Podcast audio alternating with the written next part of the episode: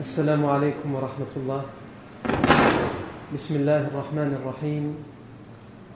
إن الحمد لله نحمده ونستعينه ونستغفره ونعوذ بالله من شرور أنفسنا ومن سيئات أعمالنا. من يهده الله فلا مضل له ومن يضلل فلا هادي له.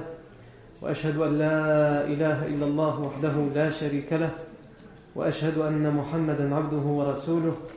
صلى الله عليه وآله وسلم يا أيها الذين آمنوا اتقوا الله حق تقاته ولا تموتن إلا وأنتم مسلمون.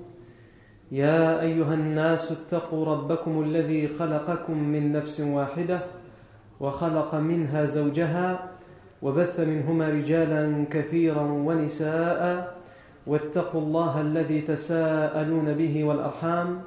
إن الله كان عليكم رقيبا. يا أيها الذين آمنوا اتقوا الله. اتقوا الله وقولوا قولا سديدا. يصلح لكم أعمالكم ويغفر لكم ذنوبكم. ومن يطع الله ورسوله فقد فاز فوزا عظيما. أما بعد فإن أصدق الحديث كتاب الله تعالى وخير الهدي هدي سيدنا محمد صلى الله عليه وسلم وشر الأمور محدثاتها وكل محدثة بدعة وكل بدعة ضلالة وكل ضلالة في النار أجارني الله وإياكم من النار ثم أما بعد Nous sommes arrêtés la dernière fois au moment des premières conversions à l'islam dans la vie du prophète Mohammed sallallahu alayhi wa sallam. Le prophète a appelé les gens à l'islam puisqu'il a reçu cet ordre à travers les deux révélations d'appeler et de transmettre. Et nous avons vu que la toute première personne à s'être convertie à l'islam et à répondre à cet appel était Khadija radiallahu anha. Ensuite, il y a divergence entre les savants, mais ils sont unanimes pour dire que le premier groupe à s'être converti avec Khadija radiallahu anha, c'était Abu Bakr as-Siddiq radiallahu Ali ibn Abi Talib radiallahu Zayd ibn Haritha radiallahu. C'était les plus proches dans l'entourage du prophète Mohammed sallallahu alayhi wa. Khadija parce que son épouse, Ali ibn Abi Talib parce que son cousin et parce qu'il vivait sous le toit du prophète sallallahu Zayd ibn Haritha parce que l'ancien esclave du prophète sallallahu et par la suite le fils adoptif du prophète sallallahu et enfin euh, Abu Bakr as-Siddiq parce que euh, le meilleur ou un des meilleurs amis du prophète même avant la révélation. Sachant que ce premier groupe s'est converti à l'islam, le prophète alayhi wassalam a ce premier groupe qui sont pour lui un soutien, en particulier Khadija anha et Abu Bakr. Khadija, un soutien dans sa demeure lorsqu'il rentre avec le souci, avec l'inquiétude, avec cette lourde responsabilité, avec ce lourd fardeau qu'est la transmission et la révélation, la transmission de la révélation, il trouve en Khadija un refuge, un soutien, une paix, une sérénité dont il a besoin pour reprendre des forces morales et mentales, plus que physiques, pour pouvoir retourner à cette responsabilité. Et Abu Bakr anhu est un soutien parce que dans son entourage, il est, comme on a dit, un ami très proche du prophète Mohammed en qui il peut avoir une totale confiance. À un tel point que Abu Bakr Siddiq anhu a toujours été le premier à croire au prophète Mohammed parmi les hommes, parmi les compagnons. On sait plus tard à Médine, lorsqu'il va y avoir une sorte de querelle entre les compagnons, entre certains compagnons et Abu Bakr. Et attention, lorsqu'on dit querelle, il ne faut pas vous imaginer les disputes que nous on s'imagine entre nous. Les querelles entre les compagnons, c'est-à-dire les divergences, existaient, mais elles restaient dans le cadre du respect mutuel. Lorsque le prophète a su qu'il y avait des compagnons qui ont mis en colère Abu Bakr dans cette querelle, le prophète sallallahu a dit à tous les compagnons لقد بعثني الله إليكم فقلتم كذبت وقال أبو بكر صدق فهل أنتم تاركوا لي صاحبي هل أنتم تاركوا لي صاحبي فما أوذي من بعد dans ce hadith, on nous dit que lorsqu'il y a eu cette querelle, le professeur sallam a dit, pour nous montrer la place d'Abu Bakr Siddiq radiallahu le professeur sallam a dit à tous les compagnons, Allah m'a envoyé auprès de vous.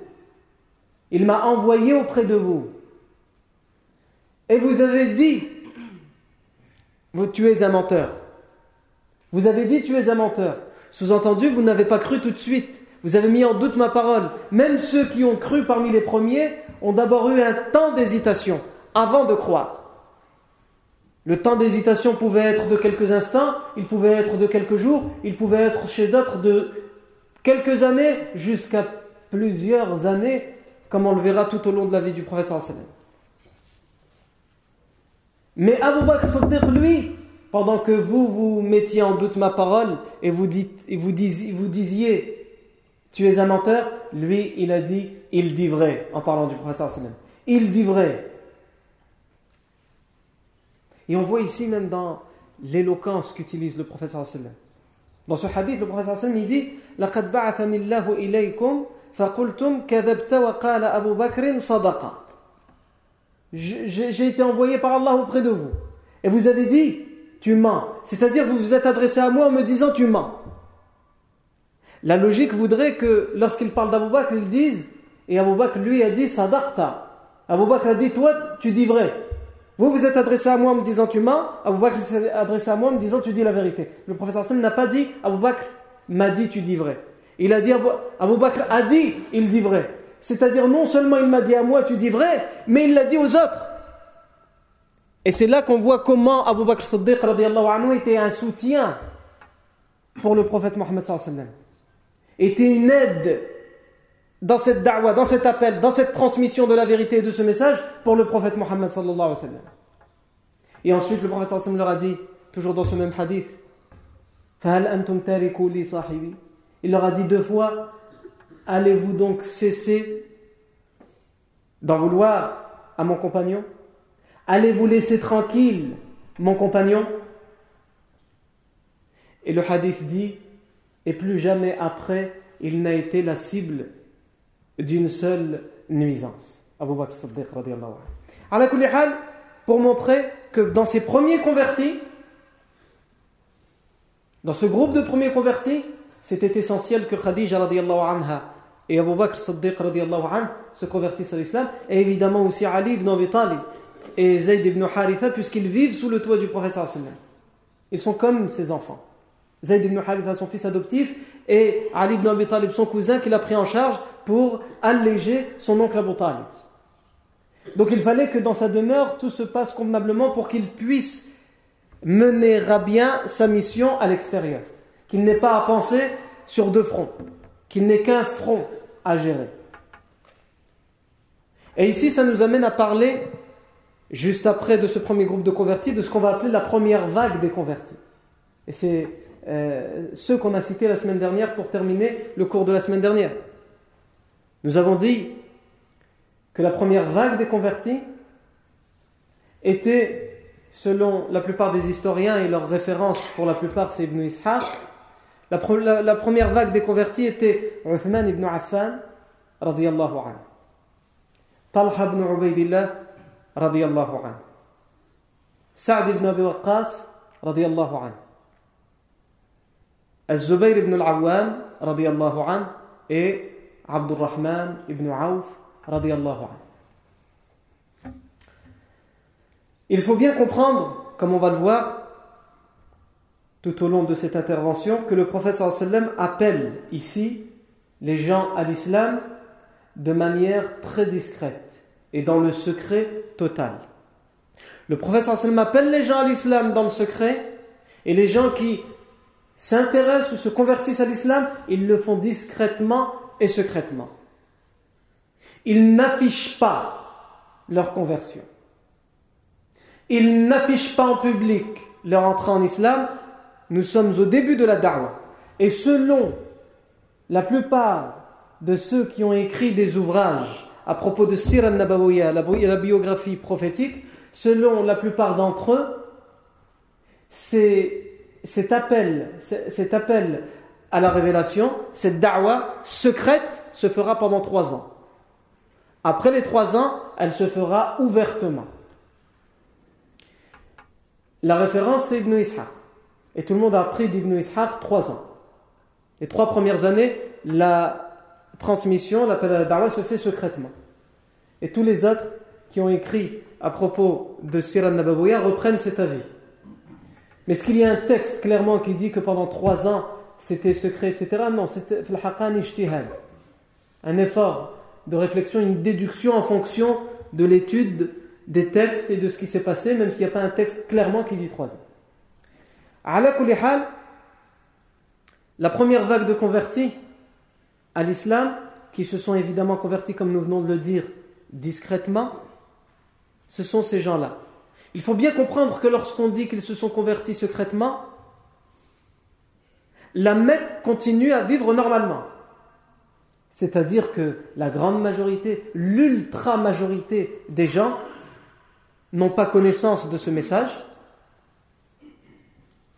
Il y a quelques rumeurs par-ci et par-là comme quoi quelqu'un a ramené une nouvelle religion, ou des rumeurs qui disent que le prophète Mohammed se dit prophète, quelques rumeurs par-ci par-là qui sont très minoritaires au sein de la ville mécoise qui disent qu'un tel est parmi euh, est entré dans cette nouvelle religion, comme Abu Bakr, comme Khadija, etc. Mais, mais la grande majorité continue à vivre normalement. Pourquoi? Au tout début, les gens continuent à vivre normalement et les élites, les notables, les chefs de la Mecque ne s'inquiètent pas de ce qui se passe. Pourquoi? Parce que c'est d'abord des rumeurs, donc ils ne savent pas si c'est vraiment la vérité ou c'est juste des choses qu'on raconte. Donc ils ne s'en inquiètent pas pour cette raison. Ils ne s'en inquiètent pas non plus parce que ce n'est pas quelque chose qui se fait ouvertement et il n'y a pas quelque chose de flagrant, un changement flagrant devant eux. Les gens continuent à venir tourner autour de la Kaaba et de s'essuyer et d'embrasser les divinités et les statues, donc il n'y a aucun mal. Donc ils ne s'en inquiètent pas plus que ça.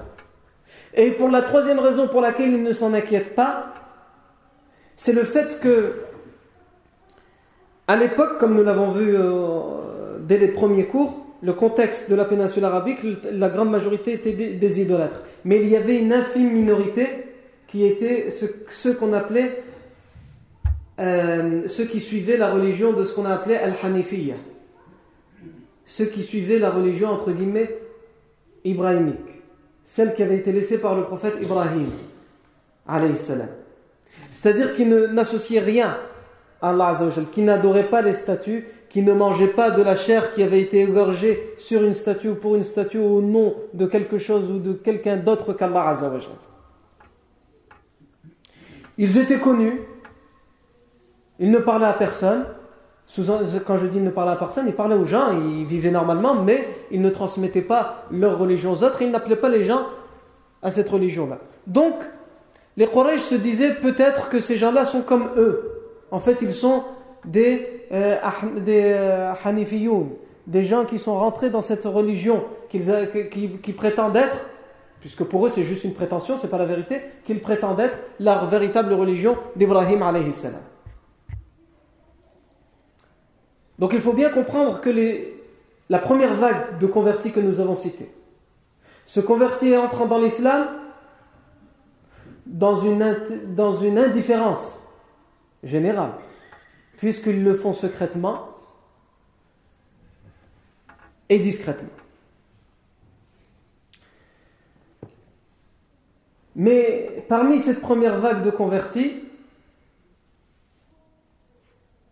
non. Avant de, de venir à ça, comme nous avons dit, il n'y a rien qui change à la Mecque, si ce n'est une chose. Il y a un tout petit changement qui commence à avoir lieu. Comme on l'a déjà expliqué plusieurs fois, les Arabes étaient des champions, des professionnels de la prose et de la poésie. Ils étaient des gens éloquents.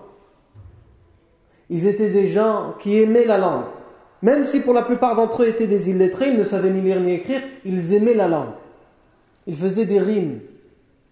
Il faisait de la poésie à un tel point qu'il y avait, comme on l'a déjà dit dans le marché de Ukkar, le Souq un, un championnat, une, une compétition de la poésie arabe où tous les poètes les plus, les poètes les plus célèbres et les meilleurs des poètes de toute la péninsule arabique s'y rencontraient une fois par an et il y avait même un jury. Hein? Euh, il y avait un jury qui décrétait, qui, dit, qui décernait le prix de celui qui avait fait les meilleures proses ou les meilleurs rimes ou la meilleure poésie. Ça existe encore aujourd'hui. Mais aujourd'hui, c'est quelque chose de totalement euh, aberrant. Ça n'a aucune utilité. Avant, c'était l'éloquence qui était mise euh, sous épreuve. L'éloquence des gens. Leur mémoire, parce qu'ils n'écrivaient pas, ils ne lisaient pas, mais ils retenaient les rimes. Leur improvisation était mise à l'épreuve, puisqu'on leur demandait de faire des rimes et des poésies avec le nombre de syllabes exact qu'il fallait pour chaque euh, rime, en fonction d'un événement qui venait d'arriver devant eux, sans qu'ils puissent le prévoir à l'avance. Ils étaient mis à l'épreuve pour ça. Aujourd'hui, il y a des émissions que malheureusement, même les musulmans raffolent, et peut-être en particulier les musulmanes, ou ce qu'on appelle la télé-réalité, où on filme les gens en train de chanter, à improviser à chanter n'importe quoi, ou à imiter un chanteur, ou à faire je ne sais quoi, et les gens raffolent de ça, donc non seulement ils perdent leur temps, non seulement ils gagnent des péchés, non seulement ils s'abrutissent, ils deviennent des abrutis, ils s'abêtissent en regardant ça, en visionnant ça. Et aujourd'hui, on voit donc que ces moyens sont utilisés pour éloigner les gens du vrai, pour éloigner les gens de l'utile. Pourquoi, de quel changement je parle à la Mecque? Au moment où le prophète est prophète, il y a des petits changements, on le remarque dans la poésie. C'est-à-dire que la poésie qui faisait les éloges des divinités, de l'idolâtrie, des coutumes ancestrales, des tribus, des arabes, etc., etc., il y a, c'est encore très minoritaire, mais il y a quelques personnes qui s'aventurent à faire des rimes et des poésies qui viennent euh, casser tout ça, qui viennent mettre un point d'interrogation à tout ce que les gens ont l'habitude de faire. Comme par exemple le poète qui dira, en parlant du prophète sallam qui a reçu les premières révélations, dans la grotte, il, il dira dans ses, dans ses rimes Muhammadun fi fu'adil ghari yartajifu fi kaffihi al-majd wa al-tarikh wa as-suhuf min as-safa'i min sama'i al-bayt zammalahu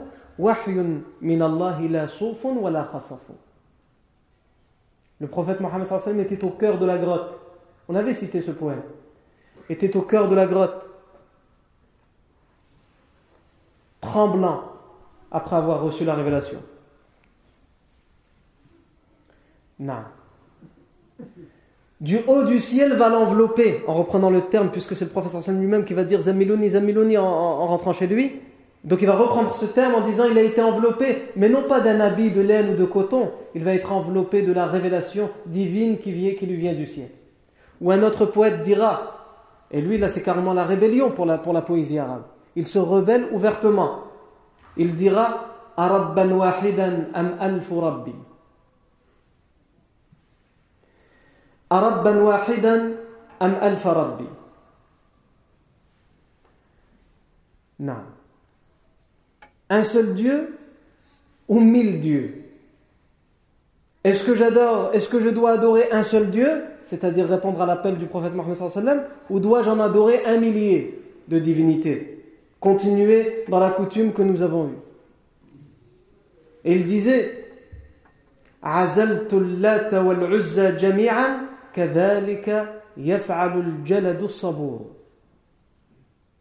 me suis éloigné et écarté de la divinité Lat et la divinité L'Uzza, c'était deux parmi les divinités les plus connues chez les Arabes. Je me suis écarté de ces deux divinités Lat et L'Uzza. Et c'est ainsi que devrait faire chaque personne forte, c'est-à-dire courageuse, et chaque personne qui patiente, parce qu'il faut être patient et endurant quand on fait ce choix. Patient et endurant face à ce que les gens vont dire, face à ce que les gens vont faire pour nous persécuter. Non. Et il disait aussi ولا هبلا أدين وكان ربا لنا في الدهر إذ حلمي يسير Et je n'adore pas non plus Hubal. Hubal, c'était entre guillemets le plus, la plus grande des divinités, la divinité principale des Mécois. Et je n'adore pas non plus Hubal, qui a été dans ma vie une divinité. Je n'adore plus Hubal qui a été dans ma vie une divinité.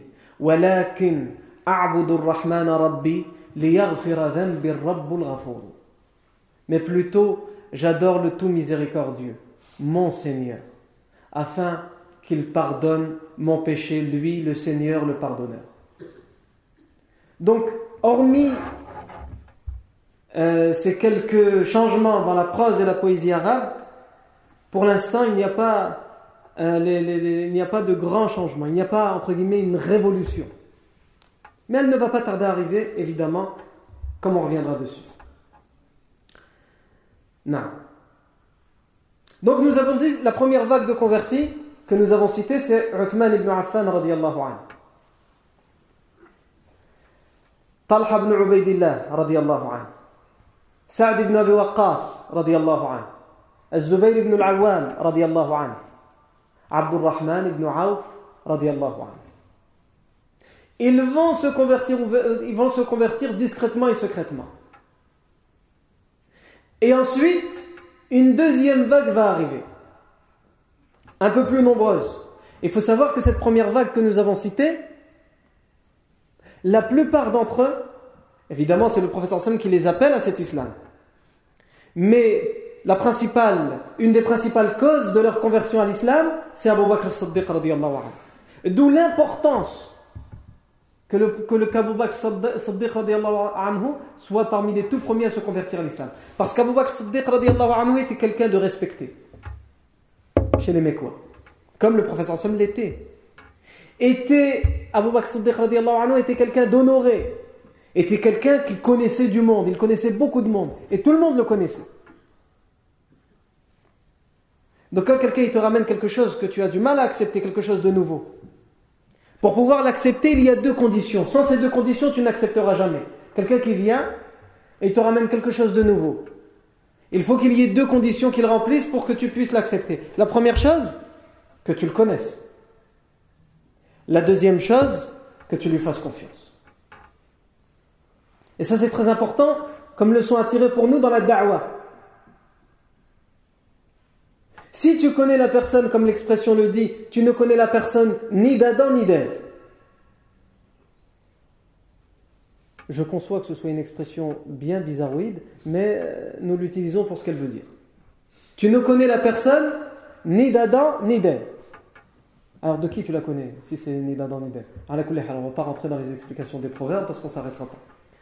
Tu ne connais la personne ni d'Adam ni d'Ève. Et elle te ramène quelque chose de nouveau automatiquement, tu as de la méfiance. Même si c'est une vérité qu'il te ramène, tu vas avoir de la méfiance parce que c'est nouveau et c'est quelqu'un de nouveau pour toi lui aussi. Tu ne l'as jamais entendu auparavant ce qu'il te ramène. Pourquoi tu prendrais pour argent comptant ce qu'il te dit? Voilà une autre euh, expression bizarre. Non. Donc les deux conditions, c'est que tu le connaisses et que tu lui fasses confiance. Si tu le connais qu'il vient à toi et t'appelle à quelque chose qui te semble étrange, ça te semble étrange, mais tu le connais, tu lui fais confiance, tu sais qu'il est respectable, tu sais qu'il ne ment pas, tu sais qu'il ne veut pas ton mal, qu'il ne veut que ton bien, tu seras incité à l'accepter. Et Abu Bakr Siddiq anhu, évidemment après le prophète sallam qui était d'abord lui le prophète sallam comme ça, puisqu'il était surnommé Sadiq al-Amin. Abu Bakr Siddiq anhu, lui aussi l'était. Et donc il connaissait du monde et quand il allait parler aux gens, il y avait deux personnes. Le prophète sallam qui était Sadiq al-Amin, que tout le monde aimait, qui était respecté, qui nous appelle à cette chose qui est certes nouvelle et étrange, mais il n'a toujours voulu que notre bien, pourquoi il ne voudrait plus aujourd'hui notre bien? Il a toujours dit la vérité, pourquoi aujourd'hui il mentirait? Abu Bakr Siddiq en plus, lui aussi nous dit, et lui aussi nous l'avons toujours respecté, il a toujours dit la vérité. Il a toujours voulu notre bien, pourquoi aujourd'hui il ne le voudrait plus? Alors celui qui fait la da'wah aujourd'hui, et comme on l'a déjà dit, le musulman. Puisque celui qui fait la da'wah, c'est le musulman. Il ne faut pas croire que quelqu'un ne fait pas la da'wah. En étant musulman dans ce pays, sans rien dire, nous, sommes en train de faire la da'wah. Eh bien, nous, en tant que musulmans, avant d'aller parler aux gens, il faut d'abord leur permettre de nous connaître. Et faire ses preuves, c'est-à-dire avoir un comportement exemplaire. Et généralement, quand on a fait ces deux choses-là, on n'a plus besoin de parler. Avant, comme on dit le professeur Salman, ils avaient besoin de parler parce que c'était quelque chose de nouveau. Donc ils avaient fait leurs preuves, les gens les connaissaient, et ils connaissaient les gens, mais cette chose nouvelle, les gens ne la connaissaient pas, donc ils l'exprimaient. Nous, aujourd'hui, les gens connaissent l'islam. Et ils nous voient et ils nous mettent une étiquette islam, musulman. Donc parler, on n'a plus besoin de parler. Ce qu'il faut faire, c'est que les gens nous connaissent et qu'on ait fait auprès d'eux leurs preuves. Lorsqu'on a fait ça, on n'aura plus besoin de parler, ils vont venir eux-mêmes s'intéresser à cette religion. Non. Donc cette première vague de convertis, comme on l'a dit, la principale cause de leur conversion, c'est Abu Bakr as-Siddiq. Et juste après cette première vague, une deuxième vague va arriver bien plus nombreuse. Cette deuxième vague qui va arriver bien plus nombreuse sont Abu Ubaida ibn al-Jarrah radiyallahu anhu, Abu Salama radiyallahu anhu, Al-Arqam ibn Abi al-Arqam radiyallahu anhu, Uthman ibn Mad'un radiyallahu anhu, et ses deux frères, Abdullah et Qudama ibn Mad'un radiyallahu anhuma. عبيدة ابن الحارث رضي الله عنه خباب ابن الأرت رضي الله عنه سعيد بن زيد رضي الله عنه et son épouse فاطمة بنت الخطاب رضي الله عنها عمير ابن أبي وقاص le frère d'un de ceux qui s'est converti dans la première vague, c'est-à-dire Saad ibn Abi Waqqas. Umayr ibn Abi Waqqas, radiyallahu anhu. Et enfin, Abdullah ibn Mas'ud radiallahu et aussi Mas'ud ibn al-Qari radiallahu anhu. Et c'est ainsi que les gens arrivent par groupe et petit à petit l'un après l'autre dans l'islam.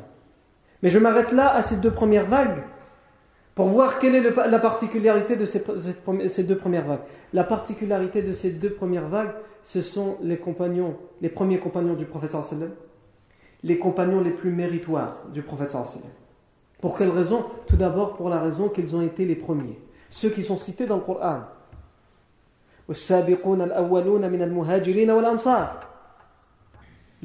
Ceux qui se sont devancés et les premiers parmi les émigrants et les médinois.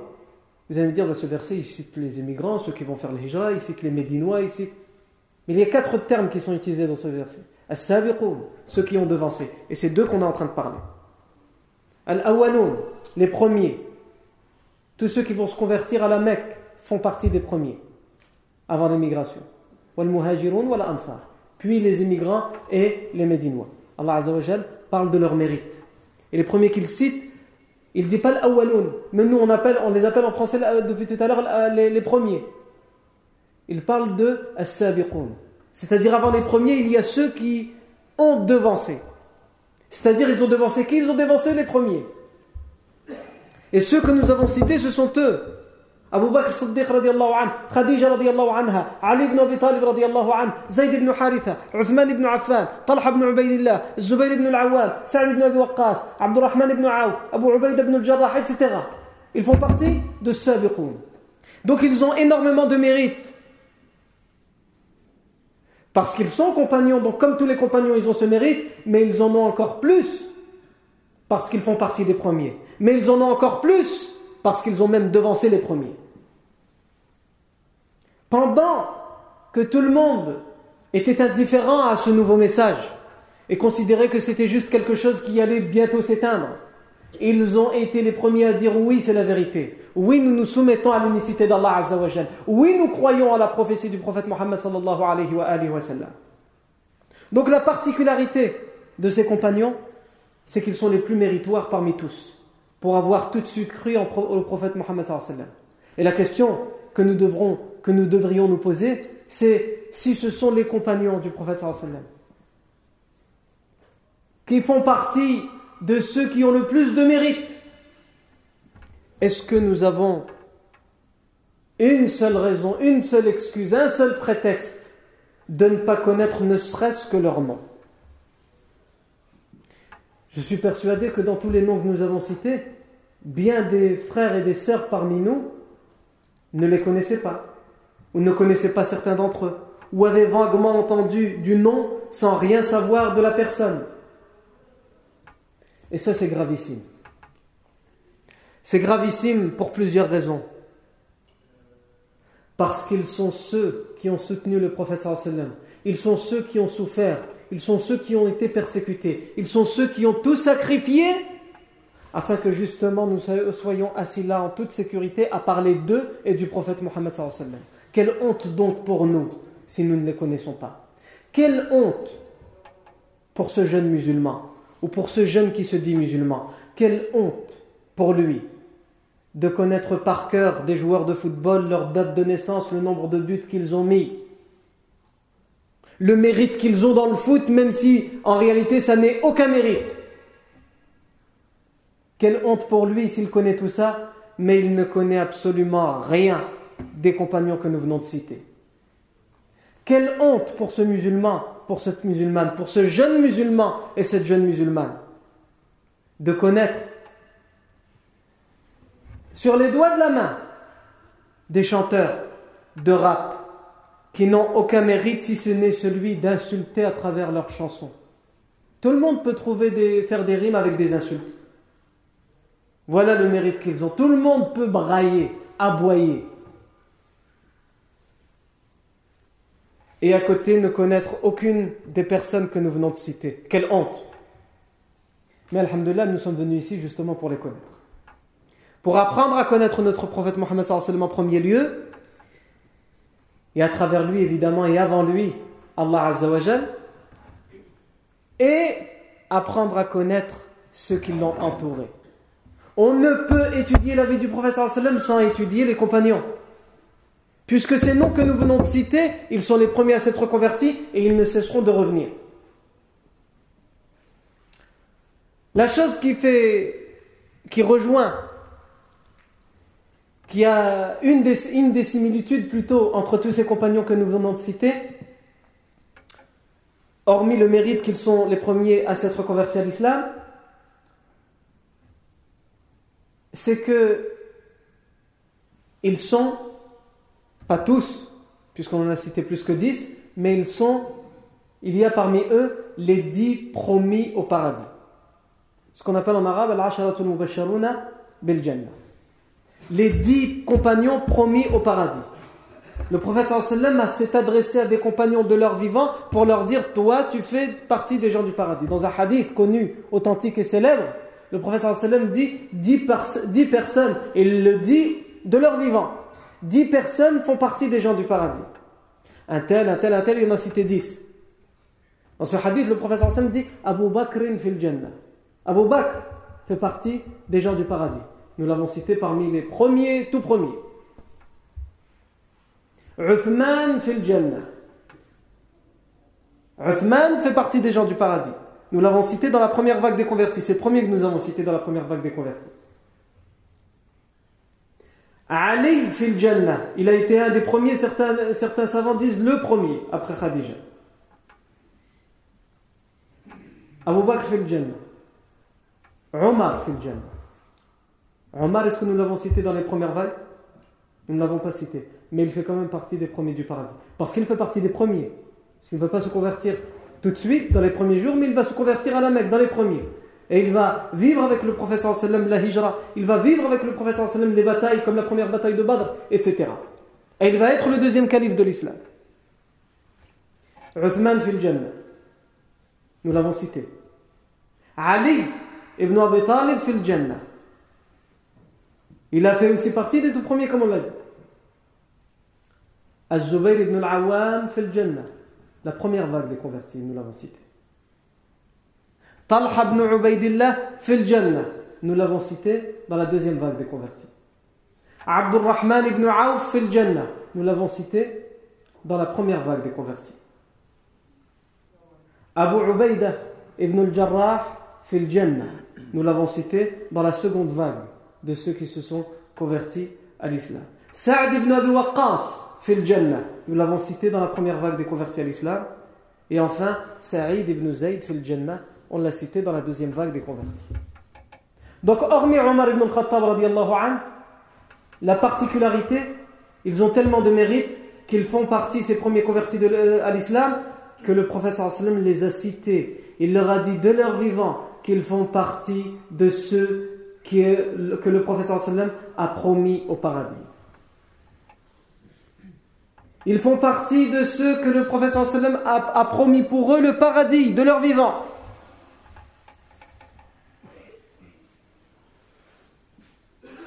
Ils étaient pour la plupart des jeunes. Ça aussi, c'est une similitude entre eux. Ils se sont convertis à l'islam jeunes. Ali ibn Abi Talib était un enfant. Abdullah ibn Mas'ud, reviendra sur sa conversion, dira J'ai été parmi les tout premiers à me convertir et j'étais un jeune enfant, un préadolescent. Zubayr ibn al-Awwam, il avait quel âge? Il avait 16 ans. 16 ans lorsqu'il s'est converti à l'islam. Al-Arqam ibn Abi al-Arqam avait 16 ans lorsqu'il s'est converti à l'islam 16 ans. Mais ce n'est pas 16 ans d'aujourd'hui. 16 ans d'aujourd'hui, c'est encore la Xbox et la PSP. 16 ans d'aujourd'hui, c'est un adorateur du ballon. 16 ans d'aujourd'hui, c'est quelqu'un qui ne se soucie pas de son avenir. Quand on entend 16 ans, il ne faut pas comparer à 16 ans d'aujourd'hui. 16 ans, c'était des gens qui se souciaient tellement de leur avenir et en particulier de leur avenir après la mort qu'ils ont fait partie des premiers à répondre à l'appel de l'islam. Ils ont été le combustible de la da'wah, le support sur lequel le prophète sallam, la base sur laquelle le prophète sallam s'est reposé pour appeler les gens à l'unicité d'Allah pour combattre l'idolâtrie, le shirk. Il fallait des jeunes Comme le proverbe en arabe dit, les jeunes sont les hommes de demain.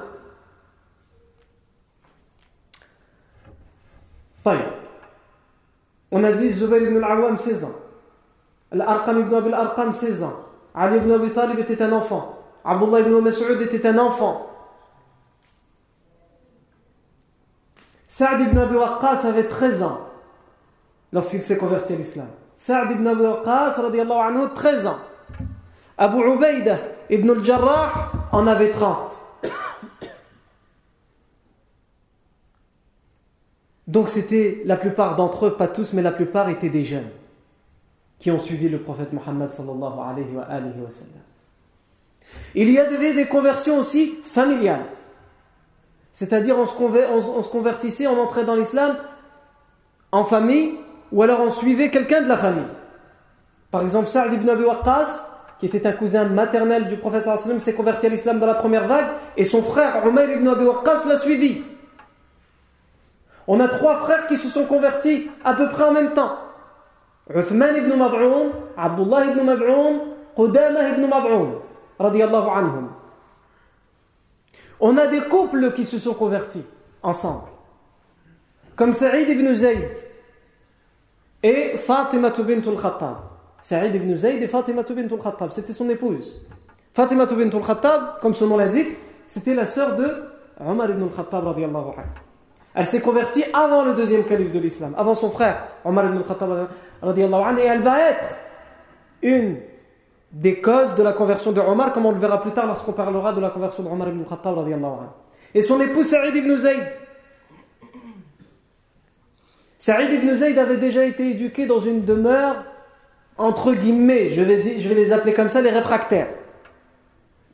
Si on parle avec le langage des Quraysh, c'est-à-dire ceux qui avaient la religion d'Ibrahim alayhi. Puisque Saïd ibn Zayd, c'est le fils de Zayd ibn Nufayl. Et Zayd ibn Nufayl était connu pour être un des fervents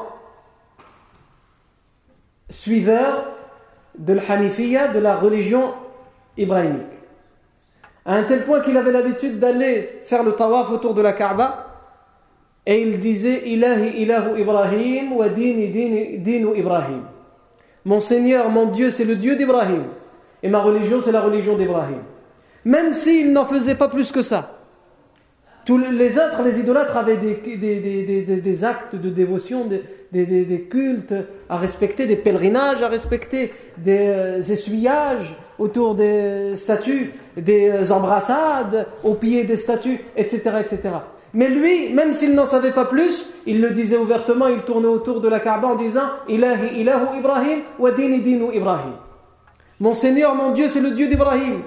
Et ma religion, c'est celle d'Ibrahim. Alayhi salam. Non.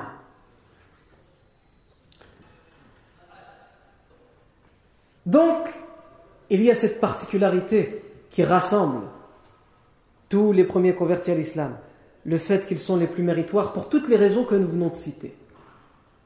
Et on peut pour chacun, et il faudrait euh, faire un nouveau cours pour faire la vie des compagnons. On peut pour chacun citer les mérites pour leur conversion. Uthman ibn Affan, va être un, comme on l'a dit, il va faire partie de la première vague de convertis. Il va même être surnommé par le prophète sallam l'homme de lumière. Pourquoi l'homme de lumière?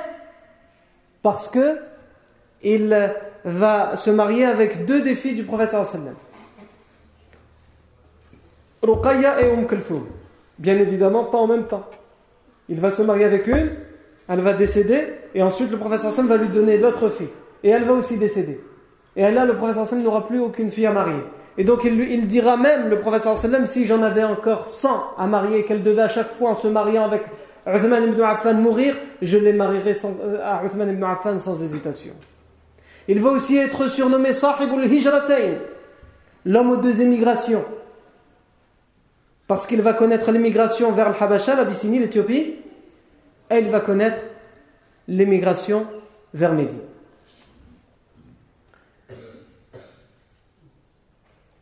Et on peut aller ainsi. On peut citer aussi dans la première vague des convertis Talha ibn Ubaidillah, à propos de qui le prophète sallam disait aux compagnons après la bataille de Uhud, tellement il va faire preuve de bravoure, de courage, de sacrifice pendant la bataille de Uhud, et on le verra en détail, on ne va pas en parler maintenant, mais juste pour voir le mérite qu'ont et que vont avoir ces premiers convertis. Le prophète sallam dira aux compagnons, celui qui veut voir un martyr qui marche sur terre, qu'il regarde Talha ibn Ubaidillah. Un martyr, normalement, c'est quelqu'un qui est déjà mort. Eh bien, si tu veux connaître un martyr, voir un martyr qui est vivant, regarde Talha ibn Ubaidillah. Pour deux raisons.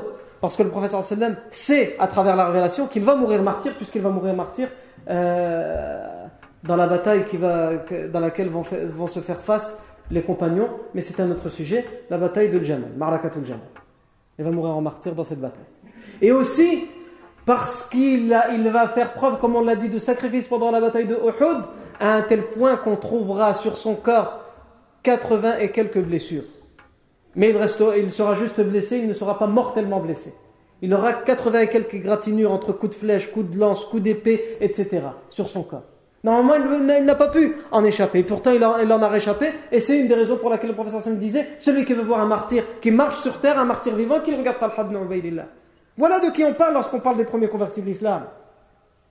Ceux qui dès le début vont tout donner et ils ne vont cesser de tout donner sans se lasser. Non. Donc nous avons dit ces, premiers, ces premières vagues de convertis à l'islam, ils vont se convertir à l'islam de manière secrète et discrète. De manière secrète et discrète.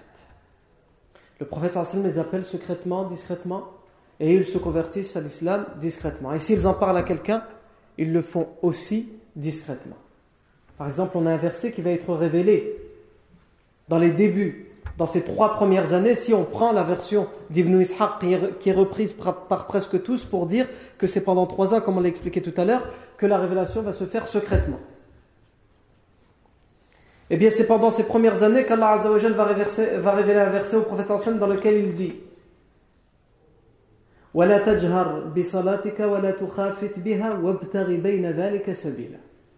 Si on lit ce verset sans le contexte dans lequel il a été révélé, on, ne le comprend pas forcément.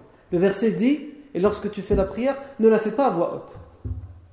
Et ne la fais pas non plus à voix basse. Mais trouve un chemin entre les deux. Il faut que tu sois entre les deux. Entre la faire à voix haute et la faire à voix basse. Elle a été révélée dans quel contexte et pour quelle raison? Parce que lorsque le professeur sallam, au tout début de l'islam, priait et récitait à ses compagnons à voix haute les versets du Coran qui lui ont été révélés, les Quraysh qui passaient, les idolâtres qui passaient à côté de lui et qui l'entendaient, l'insultaient et ils insultaient ce qu'il disait, le Coran. Ils insultaient la parole d'Allah et donc ils insultaient Allah Azzawajal. Et c'est pour cette raison et dans ce contexte qu'Allah Azzawajal lui a dit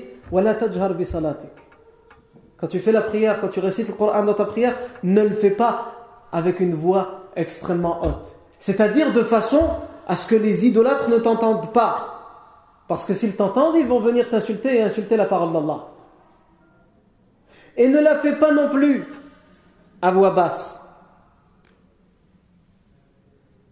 Parce que si tu la fais à voix basse, ne la fais pas à voix basse de telle sorte à ce que tes compagnons ne l'entendent pas. Puisque ton premier objectif, c'est de la transmettre à tes compagnons. Dès que tu reçois une révélation, de la transmettre à tes compagnons. Donc ne la garde pas non plus pour toi. Mais, mais trouve un chemin entre les deux. Fais en sorte que les compagnons t'entendent sans que les idolâtres ne t'entendent. En particulier ceux que tu sais qu'ils vont t'insulter. Un tel point que dans un verset dans le Coran, Allah Azzawajal nous dit qu'il nous est formellement interdit d'insulter ceux que les autres adorent et invoquent en dehors d'Allah. Pour quelle raison Allah Azzawajal nous dit? Pour que eux, à leur tour, n'insultent pas Allah Azzawajal. Bien sûr, on peut débattre. Bien sûr, on peut expliquer que c'est une erreur, que c'est faux, etc. Mais le musulman n'insulte pas. Même les divinités qui sont adorées par les autres, on ne les insulte pas. Pas parce qu'ils ne méritent pas les insultes. Le shirk mérite toutes les insultes. Il mérite la malédiction, la colère d'Allah Azzawajal. Mais parce que on doit réfléchir aux conséquences. Et si on insulte leur divinité, on va causer involontairement et indirectement une réponse. Ce sera que eux vont insulter Allah Azzawajal. C'est que eux vont insulter Allah Azzawajal. Et d'ici, par exemple, D'ici, par exemple, les savants prennent une règle de usul qu'ils appellent euh, fiqhul ma'alat. La science euh, des conséquences. C'est-à-dire qu'avant de donner un avis juridique, le savant réfléchit, il voit le texte, il voit le contexte, et il réfléchit à la conséquence de son avis par rapport au texte, par rapport au contexte aussi. Et ça, c'est quelque chose à prendre en compte. Et aujourd'hui, bien des musulmans qui veulent devenir des littéralistes. C'est-à-dire prendre le, texte à la lettre sans prendre en considération le contexte pour lequel le professeur Sam l'a dit, sans prendre en considération la cause pour, lequel, pour laquelle le professeur Sam l'a dit, sans prendre en compte la finalité, l'objectif vers lequel le professeur Sam voulait aller lorsqu'il a dit ce texte. Ça donne évidemment des dégâts. Comme celui-là, dans ce verset, lorsqu'Allah nous dit et il nous explique clairement et n'insultez pas les divinités que les autres adorent en dehors d'Allah parce qu'à leur tour ils insulteraient Allah Non.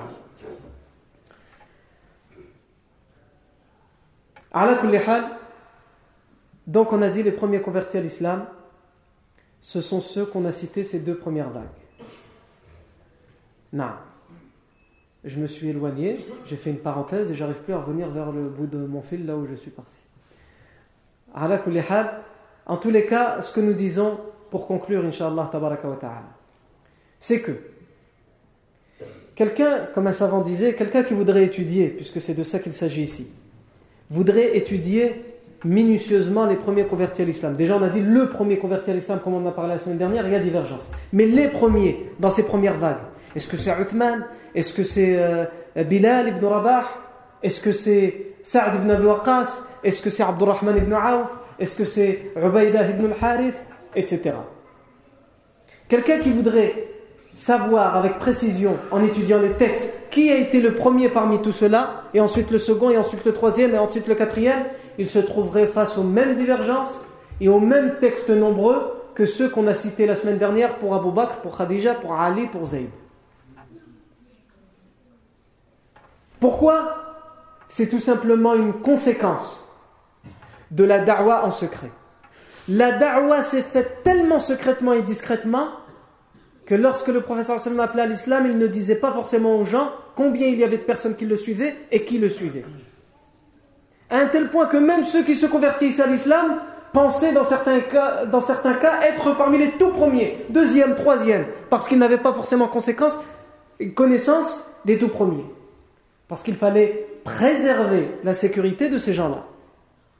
Puisqu'ils couraient un grave danger dans cette société d'oppresseurs, d'idolâtres, s'ils affirmaient ouvertement leur conversion à l'islam. Abu Bakr Siddiq disait Il disait aux autres compagnons N'ai-je pas été le premier à m'être converti à l'islam? Et ici, il y a une presque unanimité pour dire qu'Abu Bakr Siddiq a été le premier juste après Khadija. Mais de l'autre côté, on a des textes comme celui qu'on a cité la semaine dernière, rapporté par Ufayf, où il dit Je faisais du commerce avec Al-Abbas ibn Abdel Muttalib. Et en substance, pour ne pas revenir sur ce texte, en substance, qu'est-ce qu'il nous dit? Il nous dit Et ce jour-là, lorsque je l'ai vu, il y avait le prophète qui priait avec son épouse Khadija et Ali. Et si je m'étais converti ce jour-là, j'aurais été le quatrième. Si je m'étais converti ce jour-là, j'aurais été le quatrième. Bakr? Il ne cite pas Abu.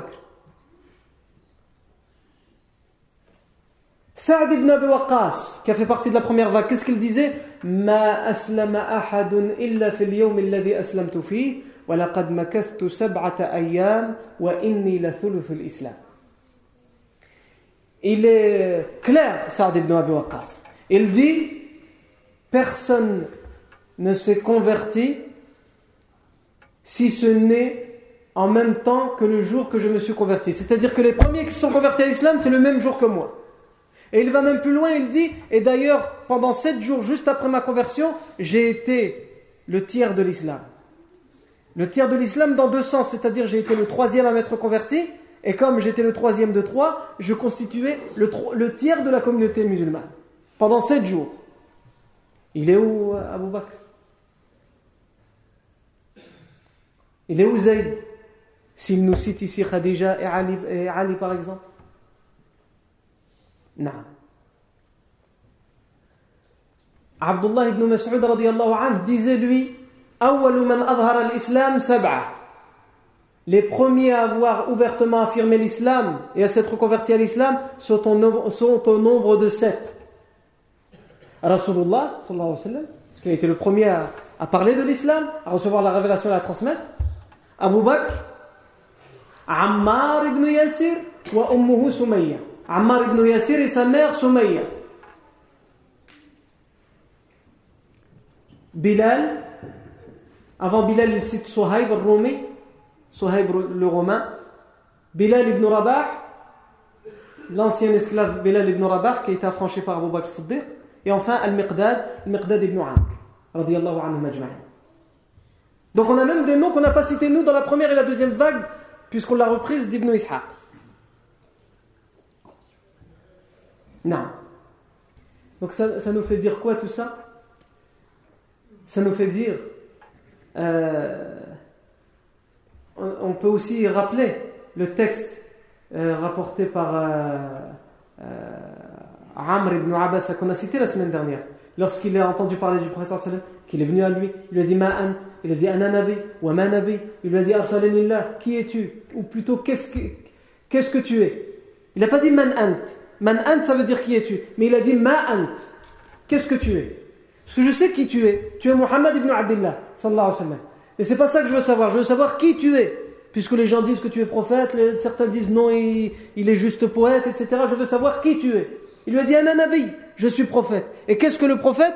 Il lui a dit, c'est Allah qui m'a envoyé. Il t'a envoyé avec quoi? Il m'a envoyé pour briser les statuts, pour renforcer les liens de parenté, et afin que, que, soit affirmée au grand jour l'unicité d'Allah Azzawajal et qu'on ne lui associe rien ni personne. Et ensuite il dit Amr ibn Abasa, et je me suis converti à l'islam, il dit J'ai demandé qui te suit? Il a dit Hurrun wa Abdun. Un homme libre et un esclave. Et ici on voit la preuve, une des autres preuves, que le prophète sallam faisait la da'wah secrètement et discrètement. Il lui demande qui te suit? Le prophète sallam se méfie. Il doit préserver la sécurité de ces gens-là qui se convertissent. Donc il ne donne pas de nom. Il lui dit Hurrun wa Abdun. Un homme libre et un esclave. comme ils disent.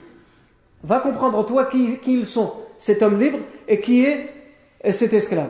Selon certaines versions et certains commentateurs de ce, de ce hadith, c'était euh, Bilal et Abu Bakr, les tout premiers. Et il dit, et moi je me suis converti à l'islam et j'ai été le troisième, ou plutôt le quatrième ici. Après, avec, parce qu'il a compté aussi Khadija. Khadija, Abu Bakr et Bilal. Non. Ammar ibn Yasir, je termine sur ce texte. Ammar ibn Yasir, radiallahu anhu, disait لقد رأيت رسول, رسول الله صلى الله عليه وسلم وما معه إلا خمسة أعبد وامرأتان وأبو بكر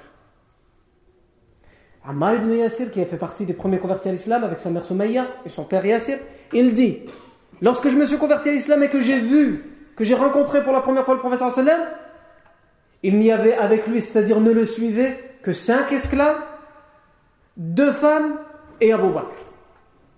Parmi les cinq esclaves, il y avait Bilal. Qui sont les autres Allahu A'lam. Mais c'est pour vous dire, et tous les textes que j'ai cités, évidemment, sont, sont authentifiés. En particulier par l'Albani Rahmallah qui les utilise tous dans son livre Sahih Sir al-Nabawi. tous ces textes nous donnent des noms différents dans ces premières vagues de convertis. Mais en fait, ça, prouve quoi? C'est pas qu'il y ait une contradiction, c'est que le prophète sallam faisait la da'wah tellement secrètement et discrètement que même ceux qui le suivaient ou qui, lui demandaient qui te suit, il ne leur disait pas clairement, sauf quand ils le découvraient par eux-mêmes. Tiens, il y a un tel avec lui, donc lui, il, s'est converti. Mais c'est aujourd'hui qu'il l'a vu avec lui. Il sous-entend que c'est aujourd'hui qu'il s'est converti, à, qu'il converti à l'islam. Mais c'est possible que ça fait plusieurs jours. Mais il ne l'avait pas vu avec le prophète Donc, à la hal, tout ça montre que, les, premiers, que la, la, première étape dans la da'wah a été ultra secrète. Elle a été ultra secrète et discrète. Et pour terminer une bonne fois pour toutes avec la conversion, l'appel en secret, il nous faut donner parmi tout ce que nous avons parlé, tout ce que nous avons cité, des exemples. Pour comprendre ce contexte de conversion à l'islam. Des exemples de conversion pour comprendre le contexte de ces conversions à l'islam et les causes des conversions. On va prendre l'exemple de deux ou trois compagnons, mais ça, Inch'Allah, on le fera en détail la fois prochaine, ta'ala. Et la fois prochaine, ce n'est pas vendredi prochain, je serai absent, mais ce sera le vendredi d'après. Inch'Allah, tabaraka wa ta'ala. Barakallahu fikum pour votre attention. Subhanakallahu wa bihamdik. Ashhadu la ilaha illa ant. Nastaghfiruka wa natubu ilayk.